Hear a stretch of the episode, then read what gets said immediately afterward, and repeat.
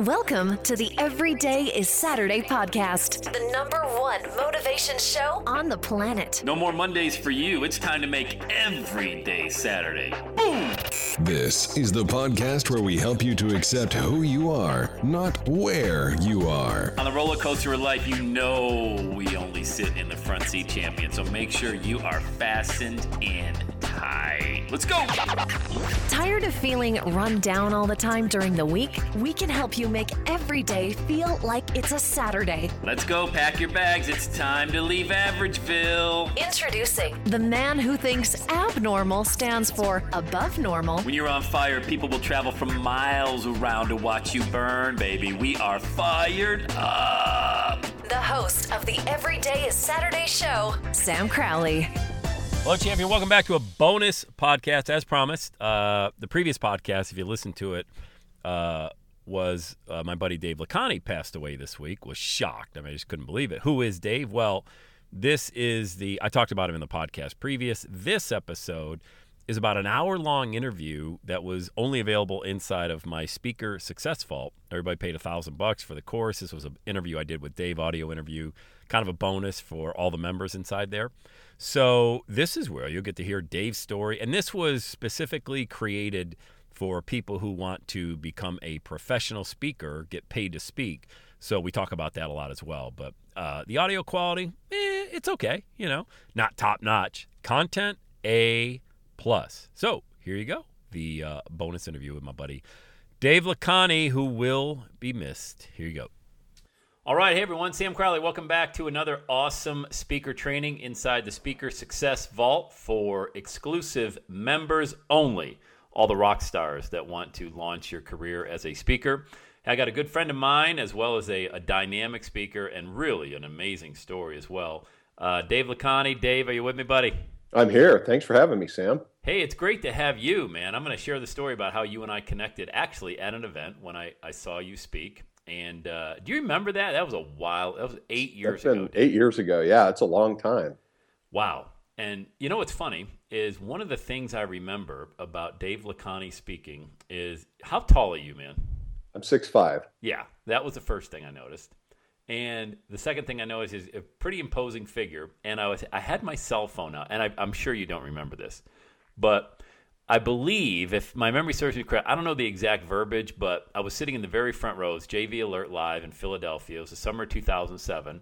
And I was texting. This was even before I think, and I even knew how to send a text message. I was probably just trying to figure it out for the first time. And I was on my phone doing something, and you had just started speaking. And I believe, Dave, if I'm not mistaken, you actually threatened to smash my phone. Yeah, crush your technology. That's uh, you know, it, it's very interesting because I, you know, I've, I've, been, I've only had to do that a couple of times. You and, actually have done that? No way. Oh yeah, yeah, yeah. No, I've I've smashed a couple of people's phones because I, I, give them fair warning in advance, and I say, listen, I'm I'm not here for your intellectual entertainment. I'm not here to you know be ignored. and so if you you know if if you can't the only exception that I'll take is if you're using some device to take notes, yeah. and you better be able to demonstrate it if I walk by. Because if I see you texting, tweeting, anything else, then you know here's what I'm going to say. Write those ideas down. Do it later. Take a picture if you want to. I give everybody plenty of time to take pictures, but don't do it. So then, yeah, a couple of times I did. I smashed people's phones. They didn't believe I'd do it, and uh, you know, it's it, it irritates people. But you only have to do that once or twice, and the word gets around. That is awesome. So, if you're listening to Dave, we're literally like three minutes into this, two minutes into this. You, you wouldn't be surprised the name of his company is called Bold Approach. So, Dave, I don't want to do an introduction for you because I probably wouldn't do it justice. So, it'd be better if you did it. Just tell us a little bit about yourself. Sure. Well, uh, so I've been speaking for about, um, gosh, a long time now 25 years or more. Yeah. Um, off and on. So I, you know, I, I started out and I didn't do it really regularly. It was, it was a very interesting start that I got when I was in the army um, I met Zig Ziglar, and Zig let me speak. He asked me to come, and I actually was soldier of the quarter, and I got to introduce uh, a bunch of people, uh, carry the flag. Um, I was in the army, and uh, at, a, at a businessman's breakfast, and Zig Ziglar was the speaker there that day, and he talked to me afterwards, and I told him my story a little bit about how I'd grown up and how I ended up in the army and all that. And he said, "Oh, you should come talk to." Uh, one of my groups. So I did, and that kind of got that that set the hook for me. That that got the bug, and I said, all right, I'm going to learn how to speak. It's actually more like 30 years ago now, um, and from that moment on, I began to study speaking and really try and understand like what is it that, that gets audiences motivated and what gets people engaged with you versus the the literally 20 or 30,000 other people in the United States that are trying to make a living as a speaker right now. Yeah. And I started paying close attention to that. And the same story that I told Zig is the same story I tell today. And I stories are the most important thing that speakers have to have. And I'm not just talking about the stories that you tell, the little anecdotes that make people laugh or make them cry or or those things. Yeah. I'm talking about the core story of yourself. Who are you? And why should people care and why should they connect with you? And my story was that I grew up in a religious cult from the time I was 6 until I was 16 years old. And during that time, uh, it was a, it was a very crazy time. In fact, I, I just spoke to a group of people who came out of that cult the other day, and it was a little surreal to be back in a group of people who were still conflicted. Wow. Uh, and, and to hear, you know, to hear their stories. But I, I grew up in this cult from the time I was six until I was 16. They believed in an end time prophet named William Branham. They believed he was a literal resurrection of the prophet Elijah from the Bible. And they believed in no education past sixth or seventh grade. Women had to be subservient to their husbands, or corporal punishment was allowed. Uh, they believed uh, you know, in a literal rapture that was supposed to have happened a number of times by now. This prophet had predicted dates and a number of different things, and it was an, it was a group and an organization that was very restrictive and very challenging. And asking questions wasn't a great idea, but I was always full of them. So by the time I was about 12 years old, 11, 12 years old, I'd seen the cracks in the system and I'd refuse to get out of school. Every time they would say, you have to get out of school, I'd say, okay, great, I'll go get my stuff. And when I do, I'm going to have to talk to my principal and tell him why I'm leaving. Hmm. Well, the one thing cults don't like is a lot of governmental scrutiny. Mm-hmm. And so they would always push it off, push it off. So I started putting pressure on my family instead. And uh, I realized by the time I was 16 years old, I had to leave home or it was going to just destroy my family. So I packed everything that I had and it all fit in the back seat, actually half the back seat of a 1970 Ford Falcon that I bought from the Forest Service, and I left home. Wow. And uh, was excommunicated from the church. The last thing that happened is I went to church one last time. They laid their hands on me, prayed to God that He would turn my soul over to Satan for the destruction of my flesh, that I would be killed for my transgressions and sent on my way. I wasn't allowed to talk to my family or they to me, and was on my own. And so that was when I started really figuring out how to make money, how to hustle. And I'm not going to say that I did everything right. I, I mostly didn't. I made a lot of very poor decisions. yeah. Um, I, I, I wasn't necessarily a very good person for a period of time. Um, and all of those things, though, led to the life that I have today. They, they built the character of who I am. And honestly, I didn't tell that story for a very long time. Even after I'd started speaking, I didn't tell people about it. I was ashamed of it and a little embarrassed by it. Mm. And I happened to be at a place one time where this woman was in crisis over a similar kind of situation. Mhm. And I felt like I had to say something. And so I started talking to her and I started telling her my story and saying, here's some things that I've done. And I noticed that people were like gathering around and listening.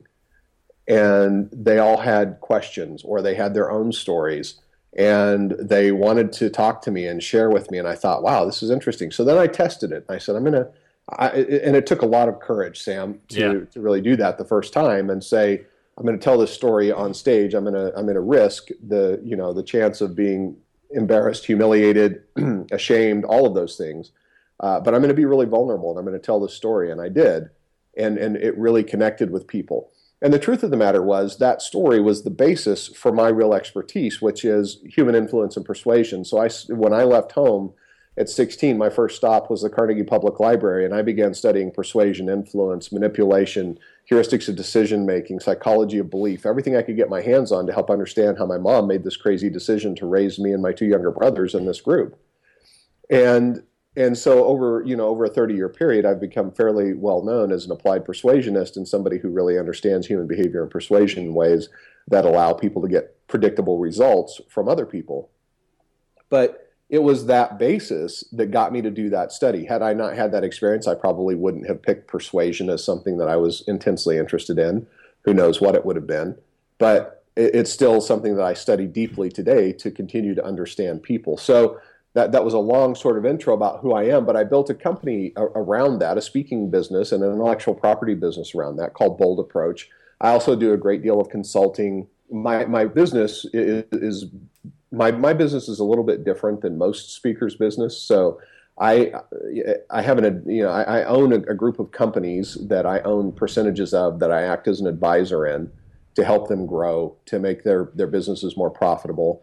So that's one piece of my business. I have the intellectual property piece of my business, which is all my courses, my books that are published by Wiley, um, all of my other intellectual property that I've created over the years, and then the third area is uh, is speaking. And so, so those three things support each other pretty fundamentally. And for most speakers, unless you're, you know, unless you're somebody who is a former politician, you know, an Olympic athlete, a professional athlete at the highest level, mm-hmm. uh, an astronaut, somebody like that, you're probably not going to make, you know, the the living that you really want to as a speaker. And so you have to then look at it and say, what else can I do that leverage this platform that I love and these things that I love doing that allows me to make that income? And so then your income comes from multiple places. It comes from your speaking engagements, which, you know, any speaker could easily make, you know, a high five figure, six figure income a year if they try. Although, if you look at the average for the National Speakers Association, that number is under $40,000. So the average NSA speaker makes under $40,000 a year. Yeah which is which is pretty pitiful if you yeah. ask me. Yeah. And the it, so so, but if you look at that, you say, okay, well, I'm making forty thousand dollars a year from speaking, but if they're making another forty or fifty or sixty thousand dollars a year from from courses, then you know now they're making a reasonable six figure income. And if they add some books into that, make another twenty or thirty thousand a year from their books, you know now they're making one hundred and thirty. And then if they add in in their subject matter expertise some consulting agreement, some training agreements, if they do a few live events of their own, those kind of things. Uh, now suddenly they're in that two hundred thousand dollar range, and that's a you know that that's a good living for anybody. Yeah, no doubt. Wow, that's a lot. You're right. Um, I could talk about your story, or have you talk about your story, just your childhood, for three hours, man. You know, I know this is a speaker training, but uh, what uh, what is your daughter's name, Dave? By the way, my daughter's name is Austria. Austria, correct. She's ten. She's actually 11, almost 12. She'll be 12 in March. Oh, 11. Okay, she'll be 12 in March. Now, the one question I have, because I certainly don't have the childhood you talked about, but you know, my dad left when I was three months old, and we, you know, there's always issues with in-laws mm-hmm. and family and things like that. What do you tell Austria when she asks about her grandparents or like where, how did you grow up and things like that? You know, it's it's interesting because we talk about it very openly, and it's it's very difficult for her to understand because she has a completely different life yeah. style and a different life than than I did. So, it, you know, when she asks me about things, there's there's one thing that I am I have very strong feelings about parenting, and mm-hmm. I'm very open with Austria. I don't if she if she can ask the question, she deserves the answer, mm-hmm. and you know, which has been challenging at times when she came home at eight years old and asked me like, "Hey, I heard this thing that somebody's sister said at school." You know, what is that? okay, swallow hard, Dave. You're about to explain something that you didn't want to explain until she was a teenager, maybe. But you know, um, so, so when we talk about these things together, um, she'll ask, well, because, and rightfully so, like she can't fathom why. Why would somebody do these things? Why would somebody, you know, act like this? Or she'll see me react to people in a way that, you know, because I, so as you as you may imagine, Sam, and, and, you don't know me well enough to really know that. Like I, have comported my life in a way I, I, put up with very little BS. Yeah. Oh, I, I, can imagine. Yeah. And I also will not put up with other people treating people poorly. Yeah. And so I, I have intervened physically in people acting out badly and that kind of thing. And and Austria has seen that a couple of times where I've literally like gotten up in someone's face and said, "You're going to stop acting like this right now." And you're not going to treat this person like that. It's mm-hmm. unacceptable, and you're acting like a poor human being. And and and willing to stand that ground for people who couldn't.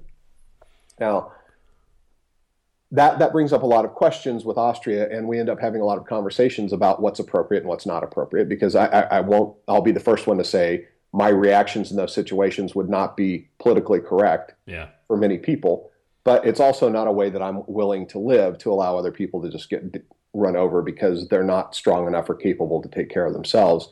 So we end up having those conversations, and she has a lot of really great questions. You know, she'll ask me, What was it like? Because she didn't get to know my mom. My mom died in 1999. Austria was born in 2004. Mm-hmm. And my dad, she didn't know either. My, I'm, I'm Pakistani. So, you know, my, uh, my father came back to the United States. Uh, my mom and dad divorced, but they came back to the United States when I was in my late 20s. And um, you know, we, we didn't have a really close relationship. And by the time Austria was born and old enough to get to know him, he had died.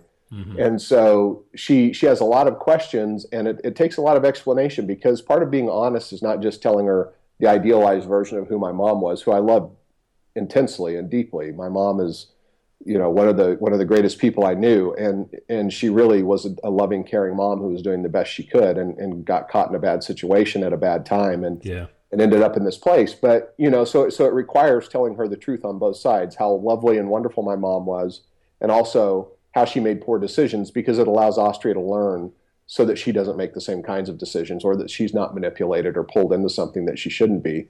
But you know, it's a, it's a great experience for me because I grew up in a way that I missed out on childhood in ways that other people didn't, and it's it, it's so refreshing to me to be able to experience that with her at times, like to watch that joy and sort of get a feeling of it too, like, wow, that really is so amazing that this thing happened or mm-hmm. the discovery of this idea. And it's, you know, I can see the, I can see the fuse it lights or the, the path that it's leading her down. And it, and it leaves me absolutely um, enamored of her and, and of her willingness to ask questions and learn.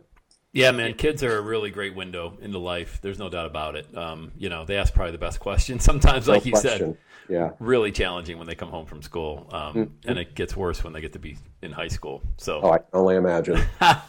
hey, you had brought up NSA. Are you a member of any, or were you a member? Number one, that's my first question of any formal speaker associations, and for the new speaker listening to this interview, Dave, would you recommend somebody go ahead and jump into any type of formal, uh, like NSA or speaker organizations?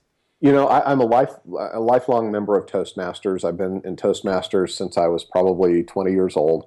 Um, I'm not necessarily as active as I used to be, but I, I support the organization. I think every speaker should go through the first three levels of Toastmasters. You should, you know, go through the bronze, silver, and gold. Mm-hmm. It will make you a better speaker. It will the, the fundamentals of dictation, the fundamentals of preparing, the fundamentals of timing. It's crucial. Every speaker should do that. Every speaker should support Toastmasters. Mm-hmm. Um, NSA, I have a love hate relationship with. Um, I've been a member in the past. There's not a chapter in Idaho. If there was, I, I, couldn't honestly say, Sam, that I would be a member right now, but yeah. but I might. I don't know. Um, I've looked at starting a chapter here, um, but the NSA is focused on the NSA. They're not really focused on speakers. So the NSA is focused on building a bigger organization, and they are focused on helping people create canned speeches that sound the same. Every NSA speaker who's been through NSA speaker training sounds like every other NSA speaker you've ever heard. Yeah. And, and I find that troublesome because if you're going to be a speaker earning at the highest levels, you have to have a message that's different than the 50 other people. If you're going to charge fifteen or twenty thousand dollars for a talk, which is where I charge now, if your if your talk sounds like a talk that you can get for twenty five hundred dollars, you're not staying in that fee range very long. Yeah, and not going to get invited back because you're going to get other people who will come in, do it cheaper, and then it commoditizes the industry and makes it bad. So so the NSA, I think, is it, it, can be good to make some connections with other speakers to find out about what stages people are on, but ultimately, it's a very self-serving organization, and I'm not the biggest fan of it. Um, I've, I've, belonged to other speakers organizations in the past. Um, Larry Benét has an organization called SANG the Speakers and Authors Networking Group. Um, you know, I, I, when Chet Holmes started that organization, I was a part of that in the beginning. Um, and that was probably one of the more useful ones in terms of being, you know, making connections to get on paid platform, not paid platforms, but selling stages where you get, where you sell from the stage, um, and to make connections with other speakers there. But ultimately, what I find is that I've developed masterminds and groups of people that I work with um, who you know are very mutually beneficial and supportive. So I might find somebody like you and four or five other guys like us, and we we'd meet once a month. We'd talk about stages we've been on, share intelligence, talk about um, you know about fee structures, talk about organizations that we'd spoken to, introduce each other to places that you know if I know they're not bringing me back next year, or even if they are and they have multiple speakers, I would say, Sam, I think your message would be a great fit. Let's you know let me introduce you to the um, you know to the, the learning and development person who is there and let's get you connected in this organization because i think it'd be really useful. And those kind of things i find are often much better. Yeah. Um, i'm a blo- i'm a member of the entrepreneurs organization and a, and a past president of our idaho chapter. Um, entrepreneurs organization is a very powerful organization um, for entrepreneurs who are doing over a million dollars a year in revenue but even if you're not doing over a million dollars in revenue, it's a powerful platform. The Entrepreneurs Organization, Vistage, and the Young Presidents Organization all hire speakers regularly. Hmm. So if you speak at a if, if you speak at a local chapter, they put you in their speakers database, and then you can start leveraging that. You know, like with um, with the Entrepreneurs Organization, there's 400 chapters worldwide. Uh, I've spoken at tons of them. Um, I've spoken at their national conventions. I've spoken at their universities. So being in those kind of groups, I think, are better than necessarily saying I'm going to run out and join the NSA, which is, you know, by far and away the the largest speaking organization in the U.S. And there's a, there's a bunch of other ones as well, but but ultimately, you know, Toastmasters join it. It's like twenty five dollars or fifty dollars a year now. I don't remember. It's ridiculously expensive. Get engaged and get involved there because the other thing about Toastmasters is a lot of corporations send their their training people there or their managers there yeah. are learning to speak and need to speak. And so you get a lot of great connections there. Everyone from politicians to you know to ceos to people who can hire you and they get to see you there hear your message and say that would be a good fit. I've gotten hired out of toastmasters and by toastmasters dozens of times. And so it's a really great organization that way. Hope yeah. that answers your question. Yeah, no, that's great advice, man. I've often wondered about those organizations. I'm not a member of any of the ones that you had named. I mainly sell from the platform and have done keynotes as well. Um, but I find it fascinating that you've done so many in your career. And I guess the question I would have if I'm brand new getting into this keynote business or even selling from the platform, but mainly a message. Um, my lord, I'm not Dave Lakhani. I mean, I didn't grow up in a cult. I certainly don't have any, you know, wild story. It's certainly that interesting. How do I? What do I do? I'm sitting in a cubicle right now, and I want to become an entrepreneur. Number one, but I want to become a speaker mainly, and I want to share my message, and I want to inspire people to do what it is that I'm talking about. But man, how do I get anything even remotely interesting?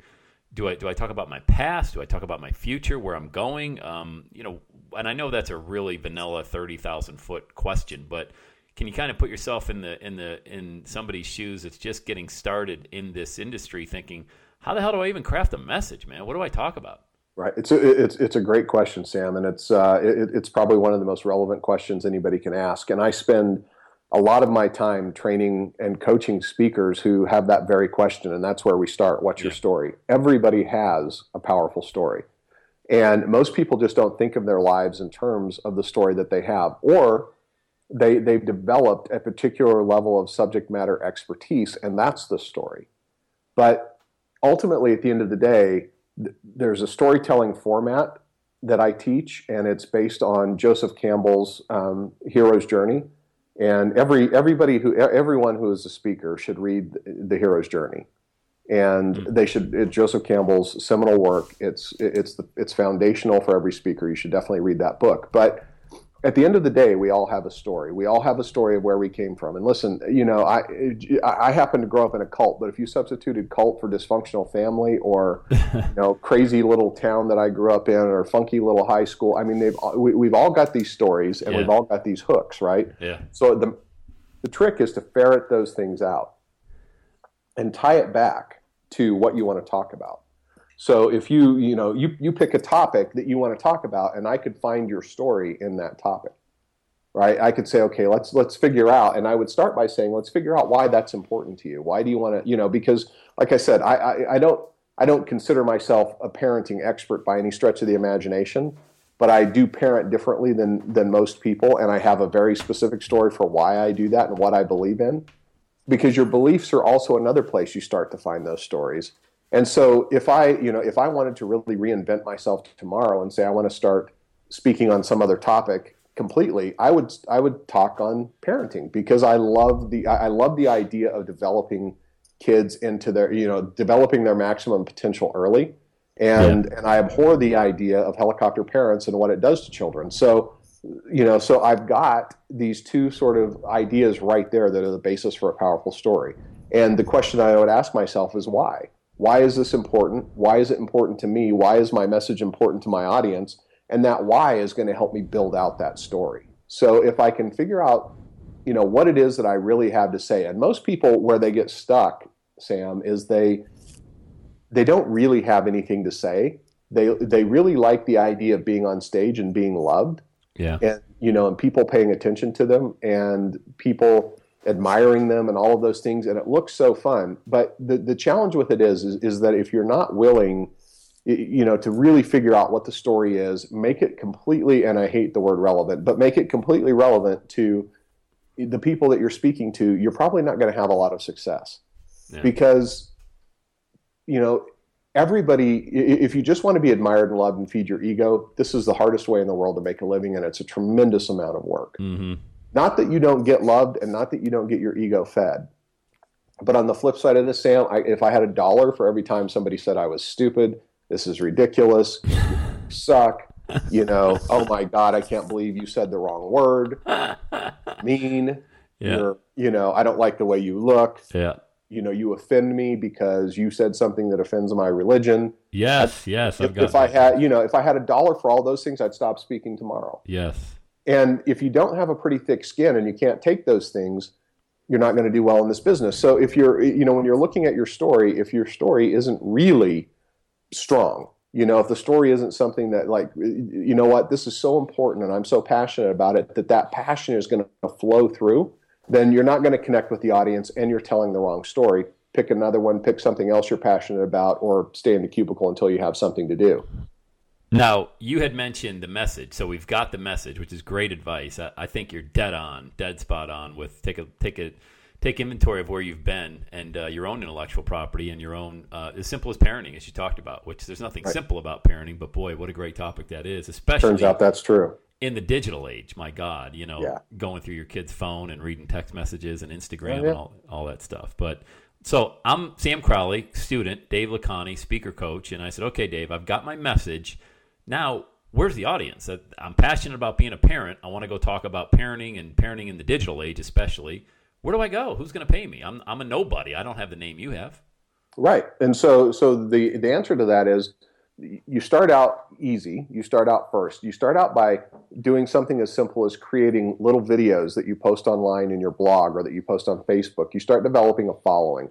The only way that it works to be a speaker is if you have a following. And so you start developing this following by writing blog posts, by doing little videos, you know, and and you can find you find these opportunities wherever you're at to create these videos that have very salient points based around what it is that you want to talk about and you start posting that material. Then you start looking around in your, you know, in your organization or in, in your area and saying, who can I talk to? Who who would want to hear this message? So, um, if I were going to start talking about parenting tomorrow, let me. I'll just ask you this question: If you had to find the, the greatest group of parents um, in one place where they would probably want to hear parenting advice, where would you look first, Sam? Uh, school, PTA, church, something like that. Yeah, exactly. That's exactly right. So churches have lots of parents, PTAs, lots of parents, schools, lots of parents. So those are areas. And then I would start looking at it and saying, okay, how can I focus a message around this and what is it that would be relevant to them? So let me, I'm, I'm going to back up to my cult story for a Yep. little bit. And when I, when I first left the cult, like I, you know, there were, there were people who knew what were going on and they would ask me about it and they'd say, oh, would you come talk to my church about this? and tell them what was going on. And I would talk to anybody that would listen because I, you know, this was crazy town and I needed to tell somebody. and so, but but what I really realized is that I was also trying to to convert the converted, right? And so I would go and I would say, and you know, here, here's what went on in this crazy church that I grew up in. And if you believe any of this nonsense at all, you're crazy too, and you need to really re-examine yourself. Hmm. And, and then, you know, what I realized is that was really great. I got the free meal and a few bucks, but I never got invited back. Right. So the message didn't match the audience. And so what I would have to do is I would have to, and, and what I finally realized is, listen, I, A, I don't really have an axe to grind with these people. I'm not here to convert anybody to anything. That's not my deal, but I'll, I'll, I'll point out obvious fallacies or problems as I see them.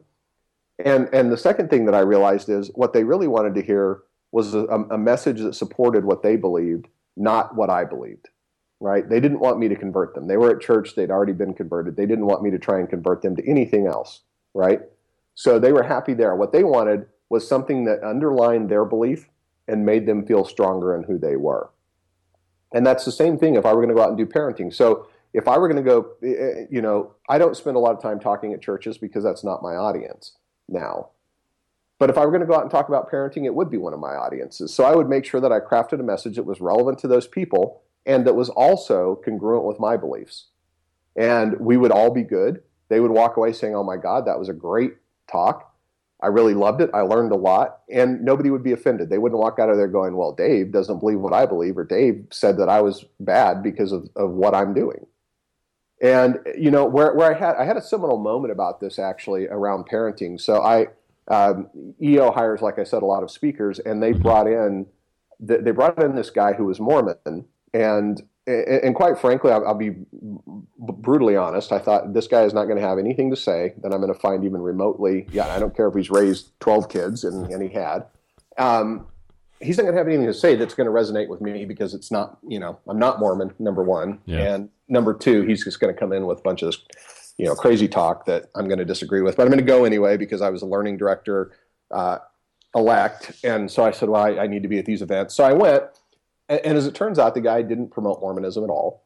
Um, he actually did have really great advice about things that made me think about raising children. Like one of the ideas that he gave me was um, instead of you know, you know that instead of giving your child an allowance uh, the way most people do it, or saying you know here's some chores you can do these things, he said you know there's there's here's the deal you get paid for going to work every day you get money for that your child should also get money for the things that they do in the house, just like you get for going to work. And if you don't go to work one day, you don't get paid. So if they don't do their jobs some days, they don't get paid. So you take all of the money that you spend on your child in a, in a week and you average it out over the months and say, okay, so, and, and this, is, this was hard for me to do because Austria was eight years old when I heard this. He said, okay, how much are you really spending a week? Well, if I'm honest on how much do I spend on clothes and all those things for Austria in a week, then it's, you know, it, it was a fair amount. You take 60% of that and you give it to the child and say, okay, you're now responsible for all your own clothes. You're responsible for not all of your clothes. I mean, they won't buy underwear and socks and stuff like right. that. So that's why you only give them 60%. But you're responsible for buying your clothes. You're responsible for your own entertainment. You're responsible for these things. And the way you get this 60% of the money is by doing these tasks that we agree on. And so when Austria was eight years old, she was getting around 100 bucks a week. Wow. And she was responsible for buying her. And, and, you know, the hardest thing to do was not let her miss, for me to stop her from making mistakes. Mm-hmm. But I took that idea from a guy who I thought that I would never get something from. And it's, and we still do that today. It's powerful. Mm. He's all, you know, so, so I, so when I looked at that, I learned a really strong lesson that underlined, Hey, this guy has an important, critical conversation to have with people you know, he's leading with having been all of these things related to his church, but he never said a thing about his church. And he never said a thing about his religious convictions or anything else. He just talked about, you know, what it was like to be a parent and what it was like to be a dad raising these kids. And, and it connected with me as a person. And the result was that I I've recommended this guy's books. I've recommended his talks. I've gotten him hired probably a dozen times since then. And it's all because he had such a, a, talk that connected with me at a deep personal level and that was relevant to me at the time. So if I was those people who are out there looking, I would say, where are the people at? What is the message I need to deliver in a way that's going to connect with those people, regardless of their creed, faith, belief, anything else? That's just going to connect with them at the most base level around this idea or around this area that I'm a subject matter expert in and then I'm going to go ask them if I can talk to them. You're going to do some talks for free, and you should in the beginning to craft your skill, to craft your message. You need, you, you know, you, if this were software, this would be your your alpha test, right? Yeah. Not even your beta. This is your alpha. You're getting out there. You're putting the material out. You're figuring out your timing. You're doing all this stuff. This is why comedians and all these kinds of people work these, you know, backwoods bars and clubs when they're working on new material because they've got to get it all down. And then once you've got it down, that's when you can start asking for more money and more money specifically. But don't don't spend too much time getting it down or speaking for free. Spend time on the quantity and the quality of your practice and your focus and your analysis of what you've done so that you can move it to the next level as quickly as possible. Yeah, that's great advice because speaking is, you know, the good news is it's a very low barrier to entry. I mean, all you need to do is talk. I mean, it's not Right. you hang a shingle outside and call yourself a speaker. Now, the bad news is there's a low barrier to entry. Everybody and their brother and sister want to be or say they are a speaker. So when you say to get out there and speak for free, I agree and endorse it a thousand percent. Yeah, I shared this story with the people inside the group, but I'll share it with you, give you the Reader's Digest version. You know, I had started out on this sell from stage uh, journey in 2010, and I was I was on airplanes to Chicago and L.A. and you know how it is, Dave. Somebody says, "Hey, I get 300 people in a room," and you show up and there's 15, you know, Right. people sitting there, and none of them paid, and they're all looking at their watch. You know, when can I get out of here? But there was in between that time period, October of or uh, August of 2010 through May. In May, I flew to Orlando, same thing on my own dime, spent about 1500 between airfare and hotels and everything and there was 20 people there and probably five of them were speakers. So there's probably 15 people in the room that could have even bought my product on podcasting. And i still brought my a game. I, I, I spoke like i was in an arena with 20000 people even though my mind was telling me man that you got to give this up soon buddy. You're just this is going nowhere fast. You got kids. And there was somebody in that room, Dave, that uh, was with Peak Potentials in in Australia, in Asia. Just happened to be there, like sitting in the room, and asked if I could come to Australia. I said, "My God, that was the most amazing presentation, so full of energy and podcasting. Who's ever heard of that? Can you come to Sydney, Australia?" I was like, "Yeah, but I don't even know where the hell that is, you know." And so I went to Sydney two months later, and then got booked to speak in L.A. a month after that, and sold 150 grand from stage, and that was it, you know, all because I showed up to a room with 15 people, and the energy level you and I have right now in this Skype call is 10 times higher than what was in that room, you know. Right, right. And so the thought of speaking for free and traveling, I know it sucks and I know sometimes you're going to question, but don't question that. Look at it as if you're getting just one more step closer to that big break because in this industry, man, it really is a war of attrition. Wouldn't you agree? It's completely a war of attrition. And and the other thing that I would say in context to what we were just talking about is that you know people say you know you say there's a low barrier to entry and there is, but the investment with a low barrier to entry is very high mm-hmm. because you're investing your time, your energy, and your own money in you know in in speaking and doing these things to to build your craft. It's one of the few industries where you don't have to have any specialized skill Yeah. in order to in order to do this but it's also the biggest misnomer to say that you don't because you really do need a specialized skill and that's to hone your craft you know if you if you look at what i've done for example and, and i can only speak of myself because i know what i've done over the years i mean besides studying persuasion salesmanship and all that thing which made me very very effective from stage you know when i was working on selling platforms and that kind of thing it put me on you know and, until until austria was about five years old i was on the road 200 days a year plus Wow. uh, on every continent except Antarctica every year. And I've been to 126 countries now, presented, you know, to groups from 20,000 to five. And it's, you know, it's amazing. But to do that, you know, I've done I've done a lot of things that other people wouldn't. I've studied hypnosis. I've studied NLP. I went and studied um, comedy so that I could learn how to how comedy timing works and how those things happen. And then I went and worked in comedy clubs in L.A. and Salt Oh, Lake no City. kidding. That's yeah, awesome. absolutely. Just to just so that I could learn how humor worked. Like I had to get that part down so that it, so that it really worked for me. Hey, what's that like, man? Real quick. What's that like doing stand up improv type stuff? It's brutal. It's it's the worst thing ever. It's you're not as funny as you think you are. and uh, right. it's but but at the same time you you learn what makes people laugh. Yeah.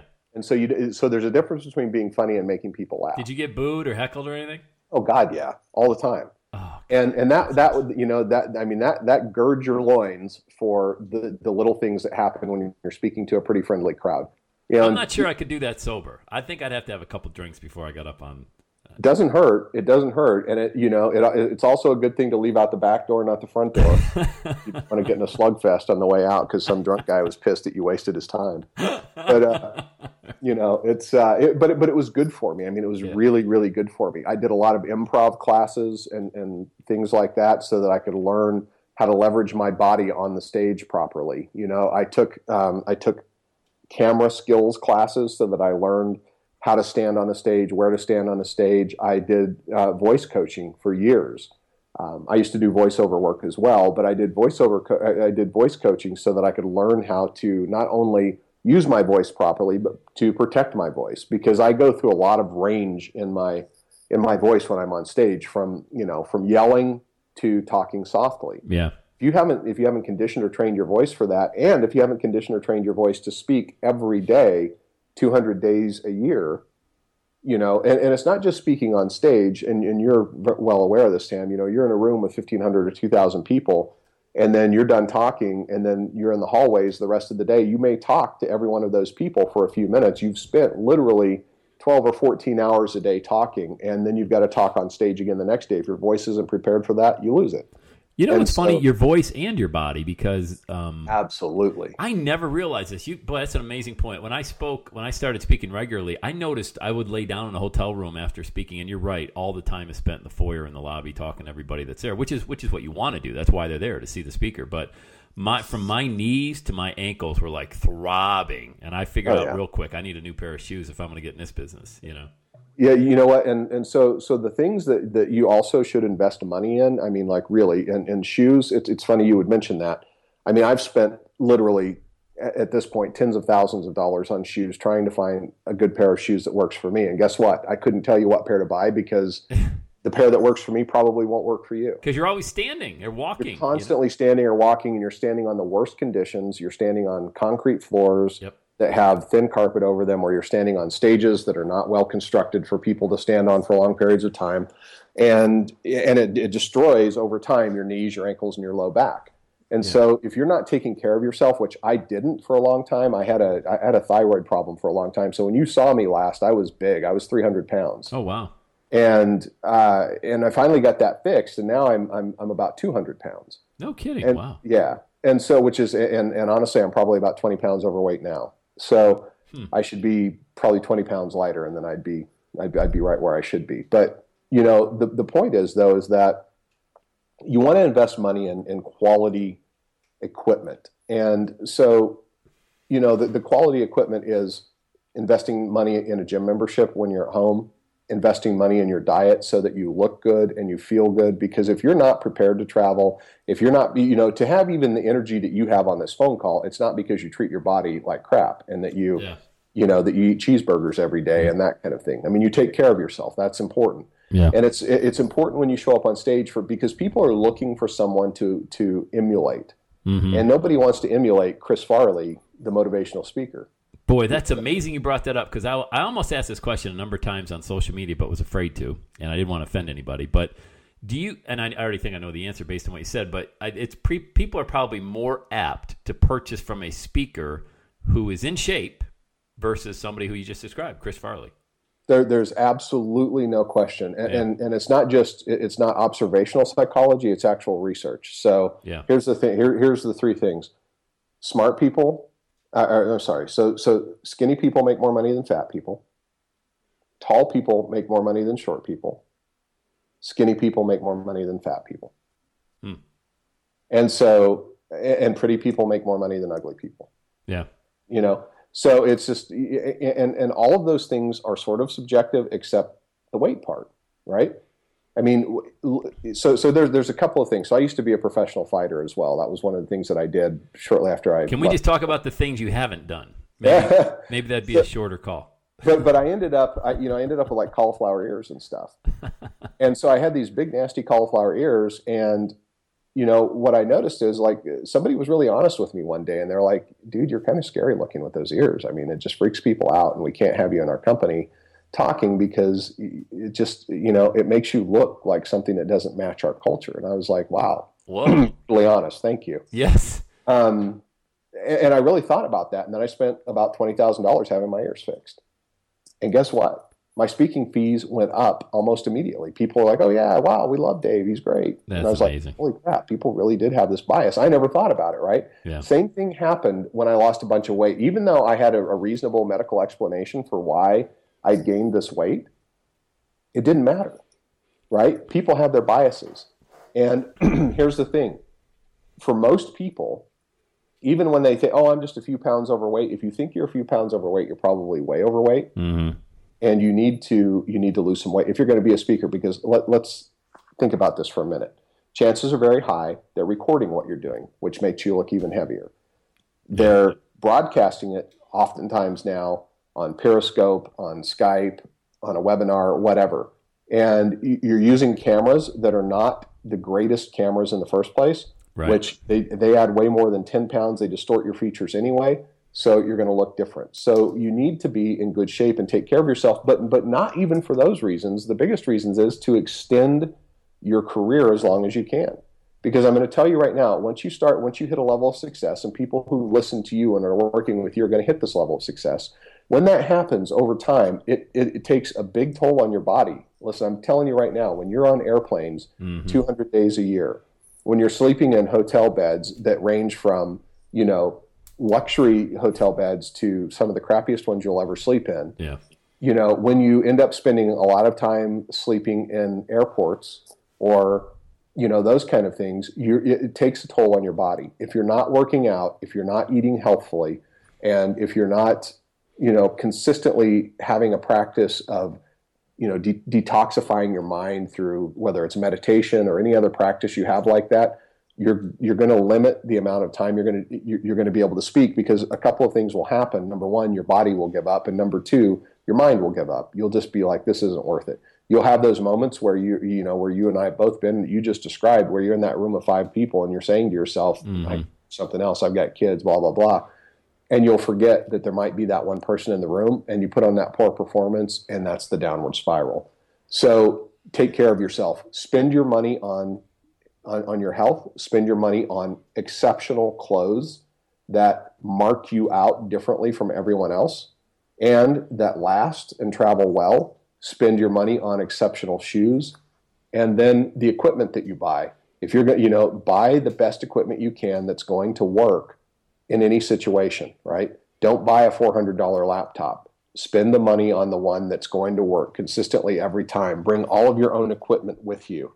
So the only thing I don't bring with me when I go to speak is typically a projector.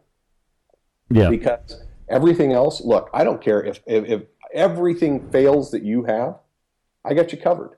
Mm-hmm. I've got I, have got a lav mic in my bag. I've got connectors for every kind of arcane piece of equipment you can think of that can hook my laptop to your equipment. I, you know, I've got I've looked at the hotel chains. I, I mean, I've got this stuff with me because I know what goes wrong. So I probably literally have four or five thousand dollars worth of equipment in a backpack with me beyond my notebook, just because I'm going to make sure that I can solve the problems that are going to happen that I know about. Yeah. You know, we you, you can't record this, but you meant to. No problem. Guess what? I've got a camera that'll record it. It's not as good as your big, you know, mounted camera in the back, but it'll do the job. I've got a recorder that will record the audio, and we can do that. No worries. I'll solve your problems for you. And that's part of being a professional. That's great advice. Um, I can't tell you about the health, man. You're you're dead on. It literally before we jumped on this call, I, I just fin- and I'm not even a runner. I would never even tell anybody I'm a runner, but I ran eight miles and I'm sitting here with a gallon of water. And that's awesome. I feel amazing, man. I'm 47 and I feel I'm in the greatest shape of my life, and I want to be. Of course, I had a daughter last year, which really shakes you up because now I'm turning into like the Frank Gifford of Ohio, having kids, having kids into my 70s, you know. But yeah, right. You know, you got to think about this stuff, and also professionally speaking, you know, we're we're entrepreneurs. I'm a solopreneur, so there's no boss or anybody telling me, hey, you got to get up, you got to get going. I mean, I was up at 3:45 a.m. this morning, not because I oh I just I went to bed at 9:30, man. I get 6 hours of sleep. I felt amazing. So I said, "What what well, you know, why the hell not? Let's just get up at 3:45 and start the day. Maybe I'll catch a 15-minute nap here or there, but when you do what you love to do, man, I don't know. It's just something turns that button, it flips the switch and you're always on. I'm not on. I'm Absolutely. not like it's not 24/7 where I'm like, "Oh my god, life is amazing." My wife already hates how positive I am anyway about stuff, but it really is a sense of accomplishment that you don't have to cash a check from somebody else and you can do this career um, I just think that's great advice. Let me ask you a question about demos. Um, mm-hmm. I'm Sam Crowley, the student, Dave Lakhani, the coach. Dave, I've got no B roll. I've got no video of me on stage. Everybody's asking to see video of me speaking. Mm-hmm. Um, should I put a video on YouTube, kind of introducing myself? How, do I do something in my with some lighting in my basement? I mean, how can I get some video of me? Because it's the chicken or the egg. You got any video? No. Have you spoken? No. But I need to speak to get the video. Yeah, the best way to do it is to find a sympathetic crowd that'll let you talk and record it.